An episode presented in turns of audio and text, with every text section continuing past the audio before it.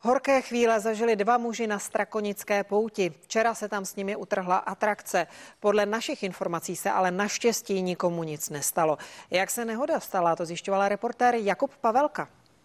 Jednalo se o atrakci, která má správně dvě osoby ještě ne v kouli pomocí lan vystřelit několik desítek metrů vysoko. Při napínání stroje ale lana na jedné straně praskla a muže místo do výšky vystřelila pravému sloupu, kde pak zůstali vyset zhruba 10 metrů nad zemí. Dolů je dostala až obsluha atrakce. Muži se ale podle našich informací eh, i tak skvěle bavili, žalobu podávat neplánují. Nevinně bylo podle eh, provozovatelů atrakce eh, vadné lano, které nevydrželo minimální počet výstřelů ručených výrobcem.